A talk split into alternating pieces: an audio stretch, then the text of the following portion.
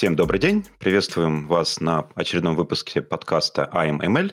Меня зовут Паша Филонов. Я член программного комитета одноименной конференции.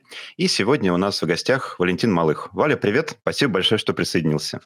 Привет. Э, мне как представиться, или ты мне всякие регалии расскажешь, или как? как Тут сделать? вообще интересно. С одной стороны, мы с тобой можем говорить, наверное, про что угодно, но я уверен, что наши зрители уже увидели название, и там как-то звучат слова э, аббревиатуры NLP. Вот, наверное, ты в этом что-то знаешь, да, и расскажи вот, э, как бы ты себя представил в разрезе NLP? Ох, э, ну смотри, в разрезе NLP я им занимаюсь последние уже сколько, 11 лет примерно. Так что начал что-то понимать последние пару лет, может быть. Ну, в общем, э, как, сейчас я работаю в МТС AI э, в качестве а, у меня даже нет какой-то официальной должности руководителя группы по НЛП, давайте так скажем. Ну, в общем, занимаемся всякими НЛП-штуками, конкретно делаем что? Э, некий, некую историю, похожую на чат GPT, и некоторую историю, похожую на Copilot. Вот, собственно, я с этим э, приезжал к вам на конференцию, где ты меня и выловил и позвал на подкаст. Отлично, отлично, что я тебя выловил, потому что действительно твой опыт в этой технике, наверное, позволит нам на удивление, сегодня говорить не про модели. Про модели понятно, как бы, что там, что там, понятно. Берем трансформеры, все делаем. Там, и, там, да, и завелось уже. Все, да, заливай просто GPU-шками, и там разберешься. А меня вот э, часто интересует уже следующая часть. Ну, обучили мы какую-то модель, ну, поползли у нее какие-то попугаи. Там, ну, попугаи хорошие, допустим. А дальше-то что? Где деньги, говорится? Валь, где деньги? Вот. Э, как это можно все вообще продать, объяснить, пересчитать бизнесу? Из вот этих вот не всегда тривиальных метрик, мне, знаешь, мне для бизнес-людей точности полноту-то тяжеловато иногда им объяснять в разрезе их бизнес-кейсов. А когда набегают более сложные NLP-метрики, я иногда вообще теряюсь. У тебя были вот случаи, когда приходилось объяснять, и, например, был успех в объяснении? Слушай, ну, безусловно, с этим сталкиваешься все время. То есть, э, как только появляется бизнес-заказчик, ему нужно объяснять, э, что за метрику ты пытаешься ему продать. Да? То есть, э, как правило, бизнес не интересует метрики, там, какие-то ваши попугаи. Все эти попугаи – это ваша какая-то там возня, совершенно никому не интересная. А вот эм, где, собственно, рубли, вот эти самые кровные, доллары, евро, все что угодно, юани по последнему тренду – вот где они зарыты, и это на самом деле очень хороший вопрос, и на него нет э, прямого ответа, к сожалению. Я вот сразу выдам тайну, что прямого ответа вот однозначно, что делайте вот так, к сожалению или к счастью, просто не существует, ну, или мне он неизвестен, может быть, есть коллеги, которые с ним знакомы, но не делятся. Э, в общем, идея в чем, что когда э, фактически у тебя любая э, задача сводится к тому, что тебе нужно понять, насколько то, что делает твоя модель, похоже на то, что делает человек. Вот в основе любой метрики в НЛП, я подозреваю, что в CV тоже, я просто не специалист в CV, э, лежит, соответственно, вот эта идея. Мы делаем нечто, что похоже на то, что бы сделал человек, то, как бы он оценил. И вот этой идее подчинены на самом деле все автоматические метрики, которые э, существуют на текущий момент. Я думаю, что те, которые придумают со временем, тоже будут э, подчинены той же идее.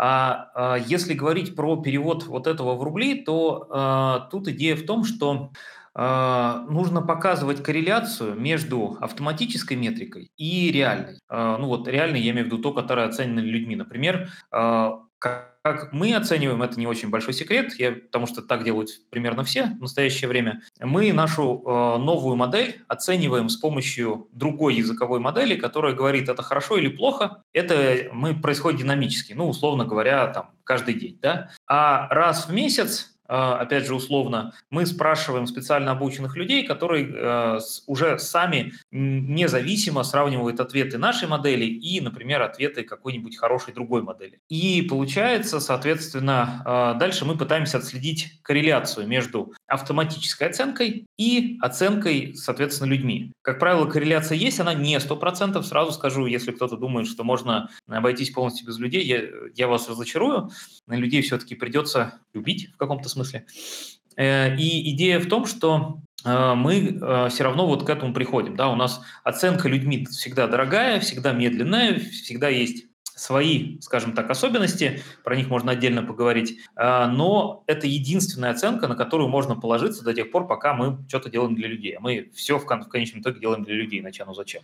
Да, но все-таки даже на каком-то раннем этапе, а, пока еще не удалось запустить MVP и начать мерить, надо как-то объяснять. И вот какие-то простые примеры мне ложатся на язык. Например, нужно нам сделать премодерацию или фильтрацию там, текста, сообщений, постов, объявлений продажи. Угу. Ну, понятно, что для этого уже занимается отдел модерации, и у них там, не знаю, фонд оплаты труда, например, на 200 человек. Угу. Мы делаем модель, мы говорим, что у нее будет вот такая вот точность, полнота, это означает, что там, допустим, 95% мы можем делать автоматом, 5% работы останется на людей. Ну, плюс еще какой-то процент перепроверки за моделью. Uh-huh. То есть, грубо uh-huh. говоря, мы сокращаем фонд оплаты труда в 20 раз. Все такие, вау, это круто, мы это хотим. Все, uh-huh. вроде история продана. Дальше надо запустить и подтвердить это действительно корреляцией. А вот э, просят нас сказать, вот у нас есть документация на продукт. У нас она постоянно обновляется, потому что продукт обновляется. Uh-huh. У нас э, клиенты в разных странах мира в общей сложности э, документация переводится на 50 языков, включая экзотические.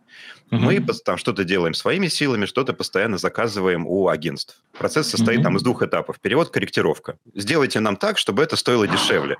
И вот когда я начал думать так, ну, блю, и начал пытаться подумать, как это пересчитать в деньги, вот меня было уже тяжело. Может быть, у тебя вот была похожая история, или ты знаешь, как бы ты на нее ответил? А, смотри, а, мне придется тут немножко отскочить в сторону и а, побольше рассказать про метрики для машинного перевода, потому что м- вот, собственно, отскок в сторону начался. Дело в том, что машинный перевод примерно последние, может быть, лет 15 до появления наверное, чат GPT, то есть вот до конца позапрошлого года, а, это была задача, которая была вот всегда на острие. Это прям вот то, что э, все лучшие умы NLP, они все были там. И, соответственно, там же были придуманы основные метрики, которые, в принципе, применяются далее везде опять же, условно, тем не менее.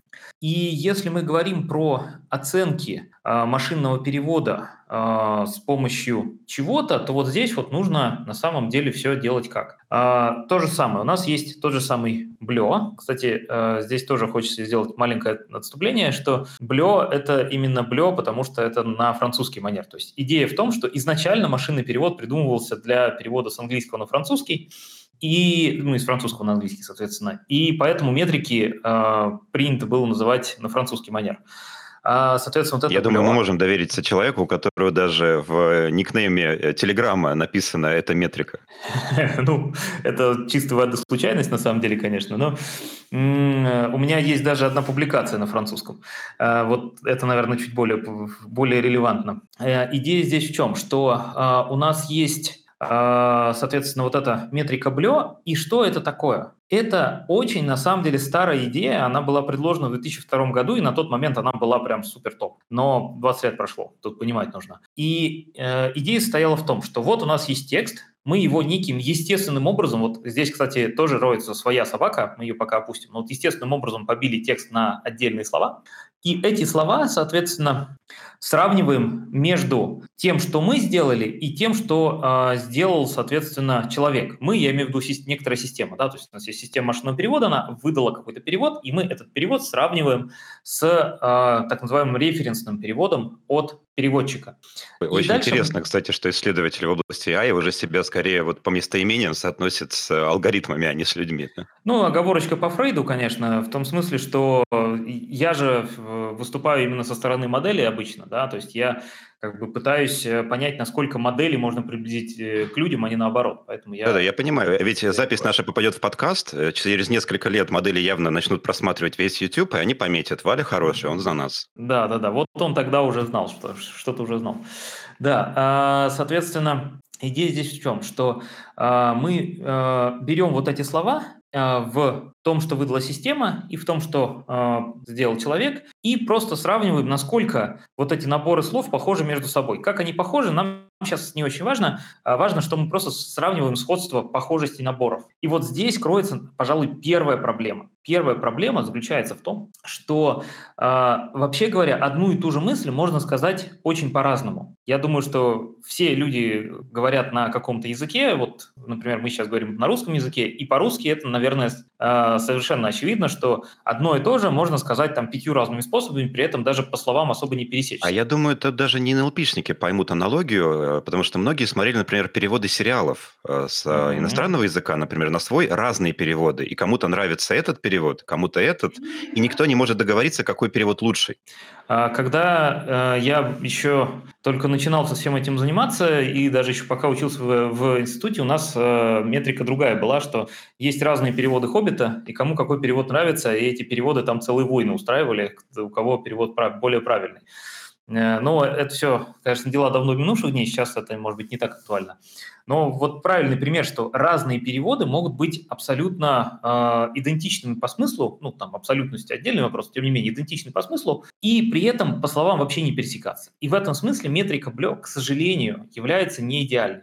В 2015 году, то есть уже получается 9 лет назад, ничего себе, 9 лет назад э, была предложена другая, более мягкая метрика, которая очень актуальна для таких языков, как русский, или э, такие языки, как, например, финский или турецкий, японский. М- те языки, которые я вот перечислил последними, это языки так называемые агглютинативные. Сейчас я понимаю, что половина аудитории отвалилась, но э, что я Продолжаем рассказывать для второй половины. Да, да, да. Те, те кто выжил, продолжаем.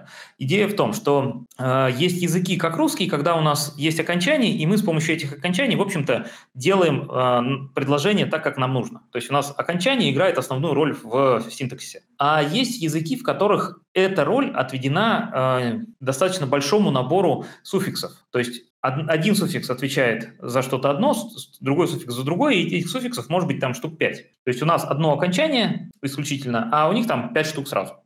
Идея именно такая. И, соответственно, э, вот для такого типа языков, они, э, соответственно, называются синтетическими по-научному. Вот для синтетических языков э, очень важно то, что каждое слово имеет свою форму. Да? То есть у нас есть, допустим, слово «мама», и у слова «мама» есть 12 различных форм. 6 падежей и 2 числа.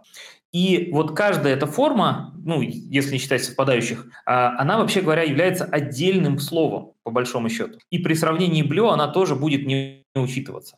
Вот для того, чтобы учесть и смягчить вот эту проблему, была э, предложена э, формула, которая называется, э, я ее называю словом чешир, и теперь вы тоже так будете, потому что не сможете отделаться от этой ассоциации, э, но э, вообще она называется character F, то есть э, это сравнение такое условно побуквенное. То есть мы берем слово и внутри этого слова смотрим, насколько э, буковки совпадают. Это, конечно, добавляет своей какой-то сложности, но было показано, что это лучше соответствует суждению человека о сходности слов. А вот это... интересно, при введении такой новой метрики не пришлось переосмыслить предыдущие научные результаты, что, оказывается, какие-то модели, которые отбраковали по старой метрике, очень правильный а новые на самом деле оказались-то очень неплохие, потому что все равно все смотрели на числа. Просмотреть это глазами никто, скорее всего, в тех объемах не мог. Очень правильный вопрос. И это действительно вот из-за чего метрика и возникла, что э, из-за того, что метрика была очень жесткая, э, хорошие, потенциально хорошие системы были оценены низко из-за того, что просто не совпадает форма. И вот э, это действительно было показано, что с помощью этой метрики мы можем чуть лучше приблизиться к суждению человека. Это э, к вопросу о том, что у нас, э, соответственно, можно хотя бы форму учесть. Но у этой метрики остается та же проблема, что и у Блё, в общем-то, в сущности, что мы можем с вами сказать одно э, слово ну, не знаю, может быть, не очень хороший пример, крокодил и аллигатор, они внешне очень похожи, и, э, в принципе, человеку что одно, что другое, в общем, что-то такое зеленое и на четырех лапах. А, соответственно, слова абсолютно разные. И вот здесь вот уже нам на помощь приходят э, более современные модели. Это то, что появилось, пожалуй, э, наверное, боюсь соврать, по-моему, это был 18 год, но, может быть, 19 Это метрика, которая была разработана людьми, которые э, очень много сил вложили э, как раз в задачу машинного перевода. Это, кстати, люди из э, стартапа, который назывался, э, наверное, сейчас называется Unbabel. Э, то есть Почему Unbabel? Потому что они как бы пытались решить проблему Вавилонской башни. Babel – это Вавилон. То есть Unbabel – это как бы решить проблему вавилонского, ну, вот, вавилонского смешения языков. Но это так, опять же, в сторону философии.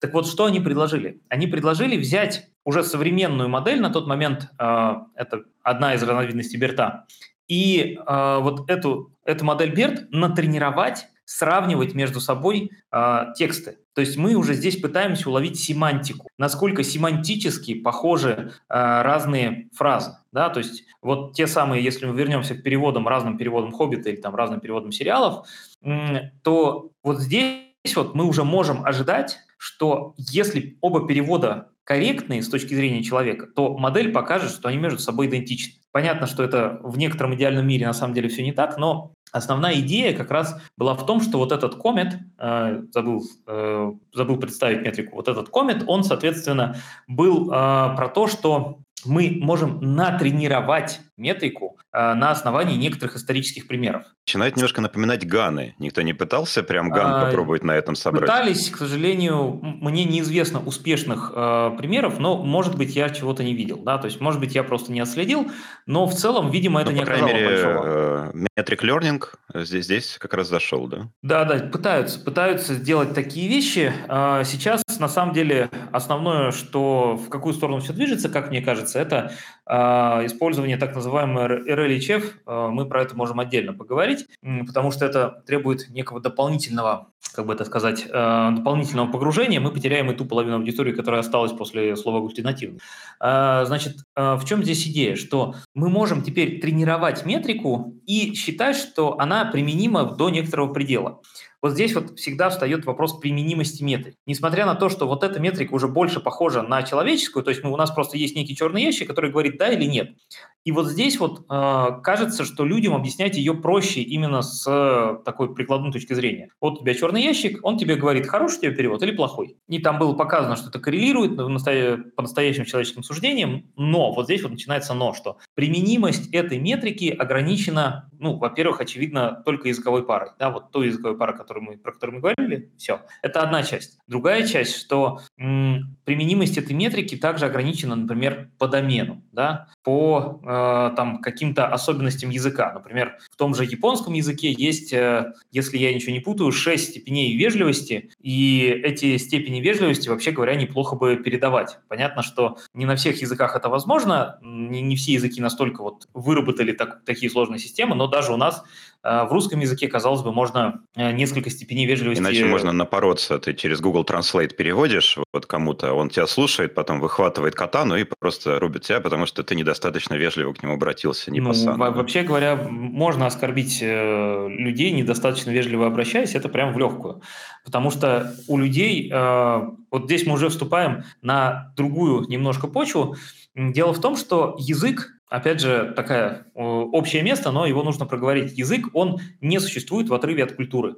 И нельзя просто говорить на языке, не понимая культуру народа, на котором э, а, который этот язык использует. И в этом смысле, например, а, вот я довольно плотно работал с китайскими а, коллегами, и у них считается совершенно нормальным обращение вида профессия, фамилия, ну там инженер Иванов. И это вежливо, правильно, и так нужно делать. У нас это немножко странновато звучит, но вот для них это то, как, вообще говоря, хорошо и правильно э, говорить, да, то есть э, у меня... У них это даже уважительно, например, обращение шифу, то есть учитель, мастер, и потом фамилия, сказать, это вообще да. очень круто, то есть когда я по-китайски обращался так к каким-то людям, не знаю, просто там клеркам, они сразу так очень воспринимали это позитивно, что к ним настолько ну, уважительно обращаются. Ну, это, это действительно очень высокое обращение. А, вот у меня был старший коллега, а, доктор Лю, его все называли Лао Ши, профессор. То есть он действительно с большим уважением. И понятно, что у нас тоже так можно делать, но у нас скорее принято обращаться к человеку не по профессии, да, то есть он не, не профессор, не инженер, не, не это самое, а по имени-отчеству. Да, там, Иван Иванович. Вот, когда ты говоришь Иван Иванович, ты скорее а, имеешь в виду, что это некое вежливое обращение. Но это мы совсем в дебри ушли. Вопрос был в другом, что мы при переводе должны учитывать очень много разных нюансов, которые на самом деле машина, понятно, что не всегда может учесть. Даже человек не всегда их может учесть, а уж э, что говорить про машину. Поэтому э, вот этот коммент э, прекрасная метрика, но, конечно же, не стал э, каким-то э, серебряной пулей. Да? То есть мы не можем сказать, что вот взяли коммент, и у нас все заработало. К счастью или к сожалению, это не так. А, соответственно, возвращаясь к твоему изначальному вопросу, вот как объяснить э, качество машинного перевода бизнес-заказчику. Берем коммент, говорим, вот, у нас есть черный ящик, который говорит, что это хорошо, это плохо. И это коррелирует с некоторым человеческим суждением. Слово коррелирует может быть сложное, а, но все равно можно сказать, что вот их оценки, оценки этой модели похожи на оценки от людей. Вот я бы как-то так зашел. У меня, например, в этом кейсе в итоге сложилось так. То есть я, да, немножко объяснил про базовые метрики, вот потом э, сказал, что, ну, смотрите, ошибки все равно будут. То есть они говорят, так считают, то есть нам все равно пропускать это через корректора? Говорят, да, вам все равно это пропускать через корректора. Ну, если вы хотите, чтобы документация продукта выглядела не автоматически переведенной, а, то есть с уважением к пользователям, точнее, к кастомерам. Там самое главное, что это кастомеры, то есть они деньги платят. Mm-hmm. И э, они сказали, так, но корректоры же все равно берут за размер текста, то есть там вне зависимости зависимости от того. Э, то есть, получается, можно было сэкономить только на переводчиках, грубо говоря. Mm-hmm. А там э, оказалось, что там переводчики достаточно дешевые, корректоры оказываются. Ну, потому что, скорее всего, переводчики тоже пользуются вот такими штуками, и ну, много перевода да. делают автоматически. И в итоге проект удалось за одну встречу закрыть, потому что я им объяснил, что если вы хотите оставить уровень качества такой же, вы все равно ставите корректоров, а они были э, дороже в этом проекте. Угу, угу. Ну, в общем, действительно, вот такая вот жизнь. Так жизнь устроена, что лучше, чем человек, сейчас никто сделать не может. Ну, и я надеюсь, что так и останется, честно говоря. Даже сейчас вот у меня есть задача, нужно предложить статью на немецком языке. Я угу. Nein sprechen Sie Deutsch совершенно. Угу. Но я знаю, что там, грубо говоря, я в GPT-4 смогу заслать, что-то я получу на выходе, дальше я должен нанять корректора, и он как бы сделает свою работу, native корректора. Ну да, да, правильно. А, если я правильно помню, Sprache Deutsch nicht. Будет nicht. правильно? Да. Ну, то есть nicht должно быть в конце. Но это, опять же, это уже что-то из О, о, э, Вот показывает, насколько я не понимаю этот язык. Да, не, это совершенно нормально, никто не может знать все языки, это очень правильно, что ты решил привлечь профессионала к этому. Соответственно, а, кстати, если у нас есть э, несколько минут на отвлечься, мне кажется, довольно интересно можно поднять тему а, про а, профессионалов, потому что... А, профессионалов переводчиков корректоров ты имеешь в виду? И вообще в целом, тут а, есть чуть больше общий, а, общая часть, мы можем потом этот кусочек отрезать. Соответственно, история здесь в том, что социология, в том числе российская социология, есть такой довольно известный социолог Максим Соколов, Э, который, соответственно, пока, ну, как бы рассказывал, я, честно признаюсь, скорее его слушал, нежели читал его работы, и вот он рассказывал, что в российском обществе, в отличие от западного, например, общества, у нас расслоение, э, не расслоение, а разделение общества идет не по признаку э, дохода, то есть не потому, люди как бы кучкуются не потому, сколько, кто сколько зарабатывает, а по тому, как кто как работает, и вот это уже коррелирует с тем, а, как люди относятся к работе других. Что это значит? Это значит, что я как профессионал в своей области, я доверяю профессионалу в другой области. Например, а, профессионалу парикмахеру я пойду и постригусь, да? или там я вызову сантехника для того, чтобы сделать кран. А есть такие группы населения, которые, как правило, э, скажем так, имеют более негативное отношение к образованию, то есть они считают, что образование – это все э, некий оверхайп, да, то есть они считают, что образование сильно переоценено, и вот такие люди скорее пойдут э, стричься самостоятельно и сами чинить свой кран, да, то есть у нас общество делится вот на по вот такому признаку, по отношению именно к образованию. Кто-то ценит чужую экспертизу, а кто-то не ценит. И это, кстати, довольно интересное наблюдение. Могу тебя здесь понять и поддержать, потому что вот так, такой же отвлеченный пример. Э, я э, занимаюсь вокалом, постановкой вокала, и, соответственно, хожу на уроки mm-hmm. к человеку, который, ну, может быть, без базового образования, но, так скажем, да, со средним образованием музыкальным и давно этим занимается. Mm-hmm. И я обратил внимание, что хороший подход, мне нравится техничность, мне нравится то, что есть человек, которому надо платить за то, что он слушает вот это вот в течение всего часа, потому что это, понятно, невозможно слушать долгое mm-hmm. время. А, но я вот просто для себя обратил внимание, насколько у меня и у него отличается, отличается часовая ставка. Прям сильно отличаются наши часовые ставки, но при этом уважение к его экспертизе, к его мнению, то, что я не считаю себя умнее в этой области, у меня полное. Я считаю, что лучше слушать полностью его и делать так, как он говорит, несмотря на то, что я, грубо говоря, зарабатываю в час больше. Ну, безусловно. То есть мы, мы с тобой в этом смысле близки э, и социально тоже, да, то есть мы как бы мы относимся к той страте, где считается, что профессионализм – это очень важное качество человека, что ты профессионал в чем-то одном, а дальше твоя экспертиза заканчивается. Вот понимание э, как бы конечности экспертизы – это очень важная история. И это, кстати, э, вот перекидывая мостик обратно к нашим э, реалиям, я часто сталкивался с тем, ну ладно, не часто, но, скажем так, несколько раз за свою карьеру достаточно э, подробно сталкивался с тем, что заказчик не очень, скажем так, хорошо оценивает границу своей экспертизы. Да? То есть заказчик говорит, я знаю, что так лучше, давайте делайте так. Ты говоришь, что так делать не нужно, тебя не слушают, потом через некоторое время тебе приходит, ты же говоришь, я же говорил, что так делать не нужно. Давайте мы сделаем все-таки по-другому и, скажем так, более корректно. И вот это на самом деле довольно интересный феномен, потому что кажется, что это достаточно распространенная история. У меня не такой большой опыт а, в а, работе с зарубежными заказчиками, но я подозреваю, что и в зарубежным, за рубежом в разных обществах тоже есть люди, которые не совсем корректно оценивают границы компетентности. Угу. Я вот для себя, например, тоже возвращаясь да, уже к нашим NLP, может быть, генеративным моделям, а понимаю, что когда мне нужно создать какой-то артефакт текстовый, в моей зоне экспертизы, ну, мне реально проще написать самому. Когда Безусловно. мне нужно проверить или создать какой-то артефакт в соседней зоне, не знаю, нужно, например, быстренько проверить э, юридический договор, чтобы мне выделили какие-то тонкие места, которые я могу не знать, еще в разрезе конкретного законодательства, конкретной страны. Я это засуну просто в GPT-4 и попрошу его. Понятно, потом можно, если, если мне нужно быстро и дешево, если мне нужно надежно и дорого, то есть риски более высокие, я, скорее всего, найму юриста. Безусловно, да. Особенно, э, кстати, здесь э, интересный момент, который тоже неплохо было бы обсудить по поводу того, что э, какие метрики где применимы. То есть кажется, что это довольно отвлеченная вещь, но на самом деле она имеет прямо первостепенное отношение к обсуждаемому вопросу.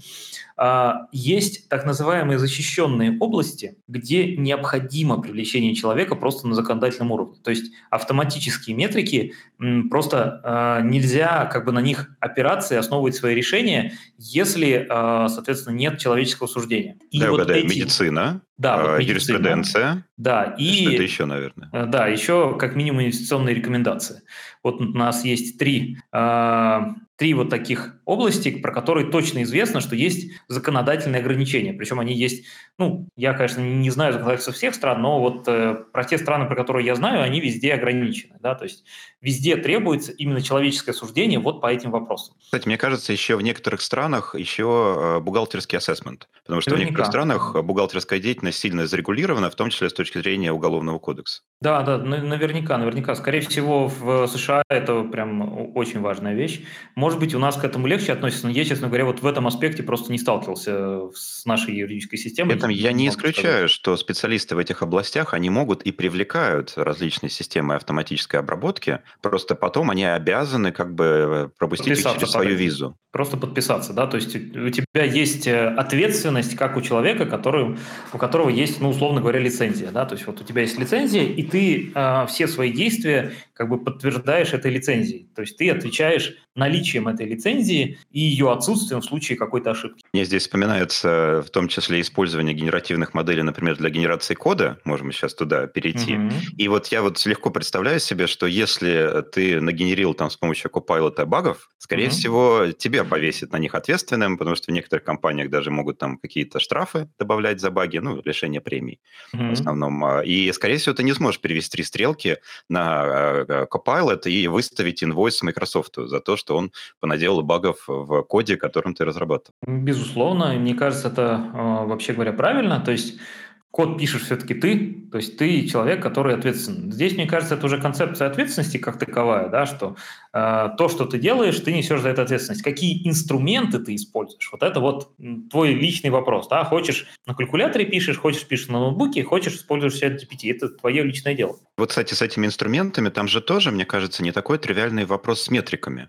Если банально говорим про Copilot и же с ними, вот можно посмотреть, Microsoft сейчас, в принципе, публикует различные исследования, что mm-hmm. мы внедрили, они стали программировать больше, то есть какие-то вот такие, назовем их прокси-метрики, они вроде подрастают. Ну, я легко поверю, что если внедрить э, Copilot, то кода, это, это количество кода в единицу времени начнет плодиться больше. Uh-huh. Но, с другой стороны, есть же шутка, да, что я печатаю там 300 знаков в минуту, только такая ерунда получается. Ну, да. да. А у меня один из моих предыдущих руководителей выходил с отличным тезисом, что давайте платить программистам меньше денег, они будут писать меньше кода, который делает то же самое. Интересная мысль. И вот а. эти прокси-метрики, их в статьях показывают, они взлетают, фидбэк хороший, люди говорят, нам нравится, нам нравится этот инструмент, мы там быстрее пишем код, но я пока не видел прям какого-то исследования, может быть, ты видел, где потом еще говорят, что еще и компания на этом заработала или сэкономила. То есть, чтобы ну, самые важные бизнес-метрики были. Я понял тебя. Исследований на эту тему я не видел, я видел только, э, скажем так, пожелание, чтобы это было так. Да? То есть от внедрения мы э, ожидаем, что что э, мы что-то там сэкономим. И, как мне кажется, на самом деле здесь есть э, важный момент, что на, нужно оценивать не только э, время на написание кода, это самая измеримая часть, то есть ну, всегда проще искать под фонарем. Да? Не факт, что там есть что искать, но искать там сильно проще. А, это то, что мы можем легко измерить. А вот, допустим, качество кода мы уже так легко измерить не можем. И это та, э, та, в общем-то, задача, которую необходимо решить для широкого внедрения вот таких э, инструментов. И на самом деле, если к этому подходить так более основательно, получается, что у нас есть э, та история, что да, мы можем помочь человеку быстро писать какой-то какой-то код, то есть он может быть даже не самый качественный, может быть, человек сам не настолько качественно пишет код. Это, кстати, тоже не нужно забывать, что люди тоже прекрасно занимаются тем, что делают ошибки. Это, в общем, абсолютно нормально, и как бы нельзя человека осуждать за то, что он э, делает ошибки. Его можно осуждать за то, что он отказывается их исправлять. Это другой вопрос. А, и, соответственно, идея здесь в том, что э, мы как бы можем человеку помочь быстрее писать код, но начнет ли он от этого быстрее решать задачи? Да? То есть здесь мы уже, опять же, уходим в то, что э, у нас есть некая формализация задачи, и, может быть, с формальной точки зрения задача будет решена быстрее, но будет ли она решена, э, боль, ну, как бы, будет ли она действительно решена, или э, она будет, э, скажем так, закрыта, и там останется скрытые какие-то недоделки, мы этого сказать не можем. Да? Это есть вещи, которые надо как- как-то... Я так понимаю, трудно найти или подтвердить какую-то корреляцию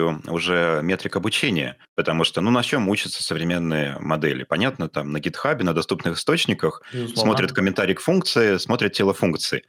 Скорее uh-huh. всего, не все тела этих функций хорошие, а модель же воспринимает, что вот так оно и хорошо. Ну, понятно, что там есть надежда, что если, грубо говоря, на один и тот же вход у нас там 20 разных выходов, и из них там 16 совпадают, а 4 сильно отличаются, с одной стороны, есть ощущение, что вот эти 16 – это и есть правильный способ решения задачи, с другой стороны, а что если вот те 4 – это гениальный способ?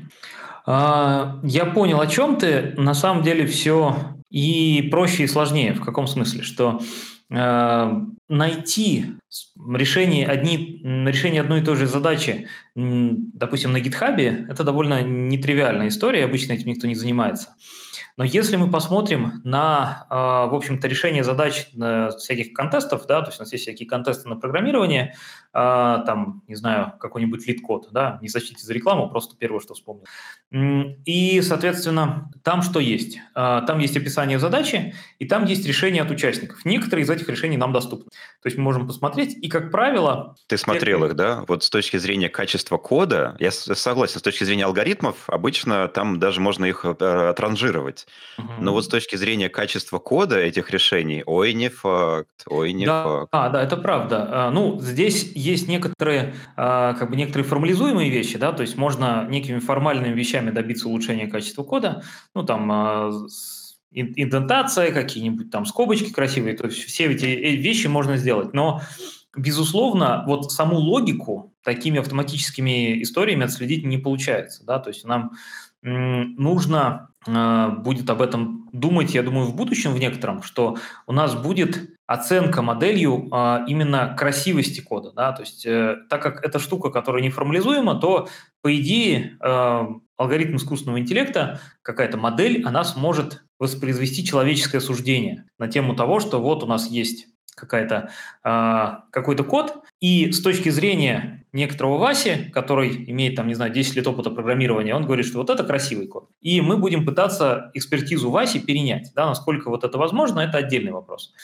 И э, вот здесь вот я бы хотел э, потерять остаток аудитории и перейти все-таки к RLHF, потому что здесь кажется, что это вот прям полезно было бы обсудить. Э, здесь история такая, что RLHF, давайте начнем с расшифровки, это Reinforcement Learning with Human Feedback. То есть Редкий это... случай, когда RL пригодился на практике, да? Вот а, я сейчас я, так кстати, воспринимаю не согласен, это что он именно редкий. Мне кажется, это просто первый и широко известный случай, когда его удалось применить эффективно. Он э, много где может быть полезен, просто сейчас никто не понимает, как это сделать эффективно. Как только поймут, я думаю, это много где зайдет. А вот сейчас смогли применить это к нашим задачам НЛП, ну вот мы сейчас про код говорим, и а, там идея в чем, что вот а, обучение с подкреплением и, а, соответственно, с помощью человеческого, с человеческой оценки некоторых human feedback – а как оно устроено? Устроено следующим образом, что у нас есть вот тот же самый Вася, который имеет много опыта в программировании. Мы показываем Васе 10 тысяч э, кусочков кода и говорим, Вася, скажи, пожалуйста, какие из этих кусочков хорошие, а какие плохие. И, значит, наш бедный Вася там две недели сидит и просто размечает вот это вот. Но после того, как он это разметил, мы можем натренировать модель, которая э, в рамках вот этого подхода называется reward model, то есть модель награды. Кстати, есть э, старая шутка на эту тему, э, что э, вообще говоря, обучение с подкреплением и теория управления – это два названия одно, одной и той же науки, просто обучение с подкреплением это развивалось в США, а э, теория управления развивалась в Советском Союзе. Так вот, в обучении с подкреплением там везде используется модель награды э, или функция награды. А у нас штрафов. А у нас, да, у нас функция штрафа, функция потерь. Почему так, никто не знает, но вот э, сам факт, где-то здесь какой-то... Ну, мы же с тобой упомянули про культурные особенности языка, да, вот язык вот, определяет вот сознание. Них, да, да. Бытие определяет, да. В общем, вот такая история, но это совсем уже шуточная, шуточная вещь. А, идея здесь в том, что мы можем натренировать вот эту вот функцию награды или функцию потери, если хотите. И, соответственно, она будет воспроизводить суждение вот этого нашего Васи, и мы можем теперь вот эту модель уже использовать для обучения другой модели, да, то есть вот другой уже языковой модели, которая генерит код, и мы будем этой модели говорить, да, ты сделала хороший код или нет, ты сделал плохой код, переделывай. И вот такого рода вещи я понимаю, как их делать, я думаю, что мы к этому все равно придем. То есть вот это уже то, что наиболее похоже на а, какие-то бизнес-метрики, возвращаясь к самому началу нашего разговора. Да? То есть у нас есть конкретный человек, про которого мы точно знаем, что он хороший человек, хороший в том смысле, что не то, что он бабушку через улицу переводит, а то, что он профессионал в своем деле, и он действительно делает то, что полезно. А, и, соответственно, вот а, эти профессиональные суждения мы можем инкорпорировать в некоторую модель, то есть его опыт мы можем до некоторого предела э, воспроизвести с помощью модели. Понятно, что не на 100%, понятно со своими ограничениями и багами, но тем не менее мы можем его воспроизвести. Мне знаешь, что кажется, такая идея для стартапа только что пришла в голову. Мне часто приходят они на подкастах, и я смело делюсь ими с аудиторией. Вот э, как, э, собственно, значимым инженерам можно э, зарабатывать на своем опыте? Понятно, они получают зарплату, они могут вести какие-то образовательную активность, они могут писать книжки. Вот интересно, могут ли они потом участвовать в этом, чтобы выпускать модели имени Линуса Торвальца, модель имени Джона Кармака, модель имени там э, Джеффа Дина, Саджа Мавата. И э, как бы ты как покупаешь книжку, да, платишь деньги, это роялти потом идет, так и при использовании этих моделей, например, сразу идет роялти тому, кто участвовал, собственно, вот это хорошо, это плохо, или даже сам писал сниппеты, используя их для обучения. Вот и, да, пожалуйста, кому иде- нужны идеи для стартапов. Мне кажется, сейчас над этим даже можно поднять денег. Э, Валя, чем мы здесь сидим? Пойдем, пойдем да, искать инвесторов. Пойдем уже, собственно, заниматься да, бизнесом. А, действительно очень интересная идея, а, которую ты высказал, она мне а, даже в каком-то смысле импонирует. А, наверное, не совсем корректная аналогия, уж извините, но тут мне почему-то вспомнилась вот эта история с э, Гвинет Пелтроу и свечами. Если кто-то не в курсе, гуглите, я уж не буду ее озвучивать, но там примерно та же идея, да, что свечи самые обыкновенные, но, скажем так, прикосновение Гвинет Пелтроу делает их э, гораздо лучше. Все, Валя уже ушел задумывать бизнес-план. Да, вот. да, да. А вместе с этим, э, вот, например, э, в рамках даже того проекта, который вы делаете в МТС AI, вот может быть, есть хотя бы идея, э, вы будете мерить корреляцию метрик моделей с чем? Чтобы вот потом, когда это запустится, э, все-таки, наверное, спросят э, за деньги, и вот тогда угу. нужно будет показать корреляцию с чем? Ну, не со скоростью же написания кода. Э, я понял, но э, на самом деле этот вопрос пока еще, э, как мне кажется, не прошел через э, вот это горнило проработки, да, то есть мы еще пока окончательно не знаем. То есть мы однозначно будем собирать э, некоторый э, фидбэк, какую-то телеметрию, то есть вот у нас человек пишет, пользуется, насколько он пользуется, насколько там он хорош, но дальше вот этот вот фидбэк, его нужно интегрировать уже с собственно, а, бизнес-метриками, да, насколько вот этот человек, например, быстро закрывает таски. Слушай, вот а может быть все-таки остановиться не на этом даже, а вот э, все показывают э, такую метрику, как э, фидбэк от пользователей. Типа им приятно работать с таким помощником. Но mm-hmm. это ведь как, давайте им стулья купим поудобнее, давайте по два монитора поставим, давайте им закупим ТПО, которые там, им нужно там их среда разработки для работы, mm-hmm. столы сделаем подъемные. Вот. Там же вряд ли вот считают корреляцию корреляцию стульев с скоростью закрытия тасок. Это просто well-being. Считается, что если вкладывать в well-being разработчиков, как-то оно там в итоге пересчитается. Просто, ну, карго-культ в основном. Все идут по карго-культу. Угу. Бесплатные обеды и так далее. Вот. Может быть, и здесь и не надо доводить это до профитов компании. Может быть, просто собрать фидбэк с разработчика, сказать, вам понравилось, вы хотите, чтобы у вас это сейчас отняли? На что, наверное, все скажут, нет, нет, нет, мы хотим продолжать использовать. Обязательно. Все, после этого компании нужно будет просто подумать над security, скорее всего, он премис развертывания, чтобы никуда особо uh-huh. ничего не выходило, вот, и, сказать, и использовать это как плюшку. А у нас в компании разрешено использовать, ну, вот там, э, Copilot on-premise. И это как бы угу. значительное конкурентное преимущество. Я думаю, что в какую-то такую сторону все и пойдет на самом деле, потому что э, прям напрямую просчитать эффект довольно сложно. А то, что это позволяет разработчику меньше тратить времени на написание кода, то это действительно будет полезно. Я бы только, а, знаешь, какой добавил нюанс. Вот э, не до... мы сейчас собираем еще другую конференцию для начинающих разработчиков и те, которые хотят от младших двигаться выше. Угу. И, естественно, э, обсуждаются заявки про повышение эффективности с использованием разных вот э, систем дополнения кода. Угу. И там прям, по-моему, несколько участников этого процесса стали в позицию и сказали, так, мы считаем, что для этой аудитории это ни в коем случае не надо рекламировать, это ни в коем случае не надо, а то они подумают, что вот так и надо делать всем. Все mm-hmm. побегут э, генерить код, то есть как раньше все бежали на Stack Overflow, сейчас можно mm-hmm. просто еще побыстрее это начать делать. Mm-hmm. И роста не будет как раз развития, то есть будет стопор, выход на некоторое плато.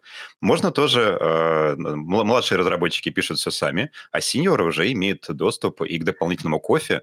Вот у них своя кофемашина, Я понял например. тебя, но, и слушай, Copilot. мне кажется, что вот, э, может быть, на первых порах так и будет, но как бы прогресс, к счастью или к сожалению, не остановить. Да? То есть эти системы будут доступны, их все равно будут использовать. Может быть, рекламировать их и не нужно, но все равно младшие разработчики, вот начинающие, все равно будут э, их использовать. И мы все равно придем к тому, что э, они будут сильно полагаться на вот эти... А, а я бы им э, оставил только его в режиме ревью, знаешь. Отключить кодогенерацию, оставить режим ревью. А, ну, я бы, честно говоря, ничего не, не запрещал. То есть мне кажется, что запреты в данной области все равно не работают. Ну, то есть ты просто человеку зачем-то усложняешь жизнь, он будет...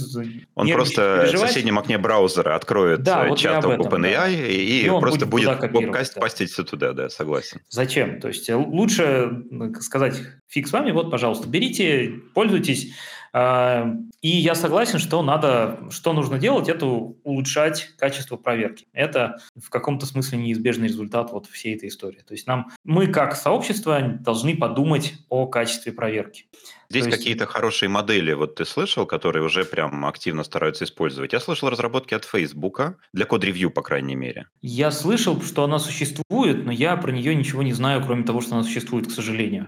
То есть мне было бы очень интересно посмотреть, что люди сделали, а, и в целом вот это направление, как мне кажется, очень правильное и хорошее, но э, мне неизвестно, что вот э, как бы как оно устроено и как, как оно работает. Я просто увидел все время, мне кажется, очень положительный эффект еще от предыдущего прогресса в области код-ревью. Это когда начали появляться языки э, с автоматическим форматированием, как бы mm-hmm. с единым стандартом стилизацией, и автоматические mm-hmm. форматоры кодера. А, для языков там типа C++ и прочих, Python и Это так далее. Это очень нужно, да. И, как, скажем так, время прохождения код-ревью уже увеличилось, потому что, по крайней мере, вот этих комментариев, что а у тебя тут не по кодинг стайл, на который, к сожалению, приходилось э, часто кому-то тратить много времени, они как-то потихонечку исчезли. Ты можешь просто сказать, я пропустил через Go FMT, все mm-hmm. пошли нафиг. Все, я как бы комментариев по стилю, то есть не, не по, принимаю, да. не принимаю, да. И вот, э, ну, понятно, дальше начинают придираться к мелочам, к именованию переменных, вот такие вещи, и порой на них тоже отводится много времени. А линтеры, Секунду. различные линтеры, тоже помогают, которые уже работают в плане там имен переменных, структуры кода, цикломатической сложности и так далее. И вот если еще появится система код-ревью, которая просто сказать, что, знаешь, у тебя не идиоматичный код, типа у нас так не пишут, может быть, у нас пишут вот так, грубо говоря, типа нажми кнопочку ОК, и я сразу тебе его отрефакчурю. А это повысит шансы, что код-ревью пройдет так, так, так, так, так, так, так, так, так, так. Ну, все, вот, вот здесь поправить ок. И время вот будет прям экономиться, мне кажется, здорово. Я согласен. То есть ты веришь в успехи автоматического код-ревью через такие системы?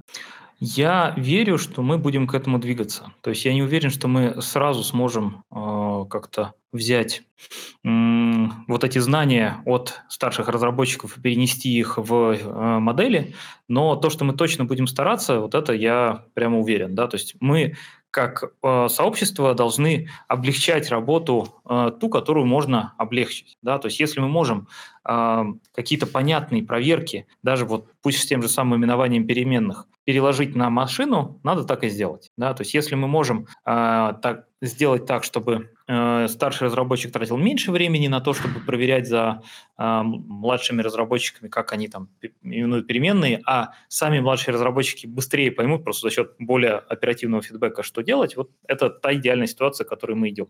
Угу. А здесь, И... э, извини, пожалуйста, я тут хочу, опять же, немножко э, отойти в сторону, и там идея в чем, что м- сколько-то лет назад, я уже забыл сколько, выходила э, книга о, э, нашего Виктора Олеговича Пелевина, э, который, соответственно, в своей книжки, чье название похоже на iPhone, но не совсем. Я, пожалуй, даже не буду его э, цитировать, просто на всякий пожарный. Э, те, кто нужно, загуглят. Вот это э, в этой книжке там была э, описана концепция так называемого случайного кода. Да? То есть э, там код генерировался до тех пор, пока не, не начинал выполнять те, э, ту задачу, которую ему поставили. При этом размер этого кода никого не волновал. Вот у нас есть шанс, что мы будем двигаться именно в эту сторону. Это, конечно, некое фантастическое произведение, но м- есть некоторые предпосылки. Да? То есть мы, может быть, если так заглядывать чуть дальше вперед, мы, может быть, будем двигаться к тому, что э, люди с меньшим опытом будут больше полагаться на машины, и эти машины будут, э, ну, как бы в меру своих сил э, генерировать код, который, э, соответственно, будет просто выполнять функции, даже пусть и с, э, обладая худшим качеством сам по себе. Мне кажется, в этом плане, вот не, не зря ты говорил про функцию награды или функцию штрафа, надо mm-hmm. ее аккуратно будет прорабатывать, потому что мне кажется, что объем объем кода логично с каким-то коэффициентом туда внести. Иначе появятся вот эти вот, я читал их, очень забавные автоматические доказательства теорем, которые, в принципе, в них не могут найти противоречия математики и говорят, ну ладно, типа, доказали. Но кому-то как-то стостраничное доказательство читать не очень приятно. Ну, ты понимаешь, плане. тут какой вопрос, что э, стостраничное доказательство, будь оно от машины или будь оно от человека, в любом случае довольно сложно воспринимается. Э, некоторое время назад, я уже забыл сколько, ну, скажем, лет 10, э, было, э, была очередная попытка, соответственно, доказать теорему Ферма большую. И там, если я правильно помню, это был японец, который, соответственно, просто взял и с нуля это доказательство написал. Там было больше ста страниц доказательства. И он практически ни на какие внешние результаты не опирался. Он сделал две дополнительные статьи для того, чтобы, соответственно, их использовать. Но он опирался только на само доказательство. То есть там больше ста страниц математического доказательства, в котором через сколько-то лет нашли одну ошибку, ее исправили. Ну вот э, на каком э, сейчас все этапе, я не уверен. Да? То есть любое достаточно большое доказательство, оно само по себе уже, к сожалению, не так хорошо работает.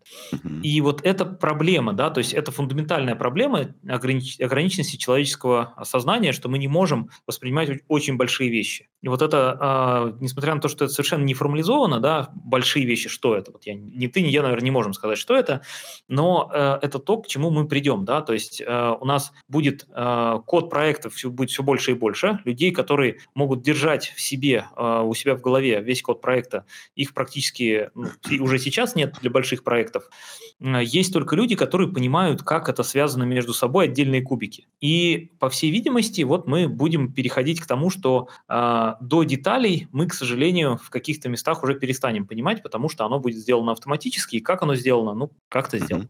И все-таки в ходе нашего разговора, хоть мы много и критиковали вот эти сложности связа, связки формальных метрик обучения с бизнес-метриками, мне кажется, под завершение я придумал. Я придумал, когда это будет все полностью связано, и мне кажется, вот сейчас попробую меня покритиковать. А, я думаю, что не за горами уже книжки, которые будут писаться. В смысле, просто... не за горами? Они уже есть. Уже есть. Э, тираж, бестселлеры, количество продаж. Все? Э, слушай, вот э, буквально на эту тему недавно была новость, мне кажется, до Нового года, но не совсем, которая в Китае на конкурсе фантастических рассказов победил рассказ, написанный искусственным интеллектом. Ну, понятно, что э, он был анонимно послан туда, но суть в том, что вот уже сейчас э, на конкурсах побеждают рассказы, написанные искусственным интеллектом, э, и это вот реально так. А кажется, книги, премия которые... Хьюга, врученная искусственному интеллекту, это будет абсолютно правильное использование премии за лучший рассказ по научной фантастике. Вот подтверждает, что научная фантастика, то, о чем писал Азимов и получал премии Хьюга, наверное, уже больше ста лет назад, нет, чуть меньше ста лет не, назад. Меньше, конечно. Вот, э, вот они, пожалуйста, подтвердились. Ну, знаешь, мне кажется, это очень пока э, оптимистично. Я пока еще не вижу, чтобы Хьюго за это вручали, но со временем мы к этому придем. То есть надо к этому спокойно относиться. Любое творчество, э, которое, э, скажем так, имеет именно э, как бы как бы это сформулировать так, чтобы э, было и понятно, и с другой стороны э, не прозвучало как-то грубо. Я хочу сказать, что у нас есть творчество, которое, скажем так, идет э, от сердца, да, условно говоря. Да, вот мы сейчас говорили про метрики, метрики, а вот сейчас пошли про душу разговаривать. Ну, видимо, это неизбежно в какой-то момент. И вот э, творчество, которое идет от сердца, э, оно может быть а, скажем так, не всем понятно, да, что я имею в виду, что вот, э, не знаю, там, условно, я пишу стихи, да, эти стихи мне интересны, может быть, еще интересны там трем, трем людям вокруг меня. А, есть э, творчество, которое направлено на зарабатывание денег. И вот творчество, направленное на зарабатывание денег, это э, умение, техническое умение писать стихи хорошо, например, для того, чтобы поздравить с днем рождения незнакомого тебе человека. Ну, ты э, как бы первого ты поздравил, может быть, от сердца, десятого, может быть, от сердца, а там на пятидесятом ты уже просто штампуешь э, какие-то стихотворения. Э, это чисто умозрительный пример, я такого реального бизнеса не знаю, хотя подозреваю, что его вполне можно сделать. И, соответственно, у нас получается, что э, есть творчество, которое превращено в некоторое ремесло, и вот ремеслу уже обучить модели можно. Вот э, пока обучить э, какому-то именно э, искусству мы модели не сумели, хотя определение искусства это такая очень абстрактная история, я здесь даже не берусь э, дискутировать. Но э, если мы говорим о творчестве, которое для зарабатывания денег, то я подозреваю, что э, нейронные сети могут существенную часть вот этого вот процесса взять на себя. Просто потому, что они все лучше учтут твои пожелания. Да? Вот мне, допустим, вот лично мне сегодня интересно почитать о том, как, э, не знаю, там бронированные корабли в водах Альдебарана, значит, э, гоняют каких-нибудь э, козлатуров, условно, да.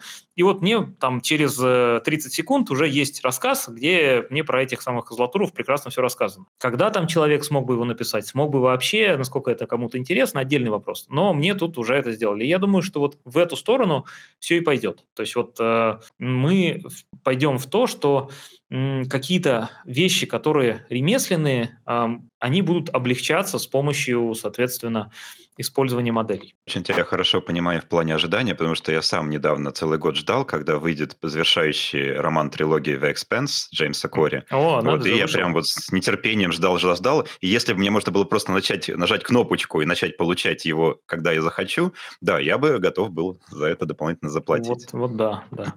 Так что ждем, когда это начнется, да. Славная традиция завершать наши выпуски э, интересными анонсами. Это такая награда для тех наших зрителей, слушателей, кто досмотрел, дослушал до конца. Может быть, Валя, у тебя есть какие-то интересные анонсы, которыми ты бы хотел поделиться? А, в плане а, анонсов, а, я не знаю просто, насколько людям будет это интересно, но первое, что я хотел бы сказать, это то, что мы будем, э, постараемся сделать этой весной воркшоп про применение искусственного интеллекта для кода. То есть мы постараемся сделать э, отдельный воркшоп. То есть это не полноценная конференция, это просто собрались, друг другу рассказали, что у кого получается. Я думаю, что если кого-то заинтересует, то следите за анонсами у меня в канале, я про это обязательно расскажу. И второе, опять же, насколько, а, не уверен, насколько интересно всем, но а, тоже довольно важно, что в конце апреля будет а, научная конференция под названием AI-NL, и я там, соответственно, всех жду, всех, кому интересно. А, в этот раз э, мы будем а, проводить ее в Алматы, в Казахстане.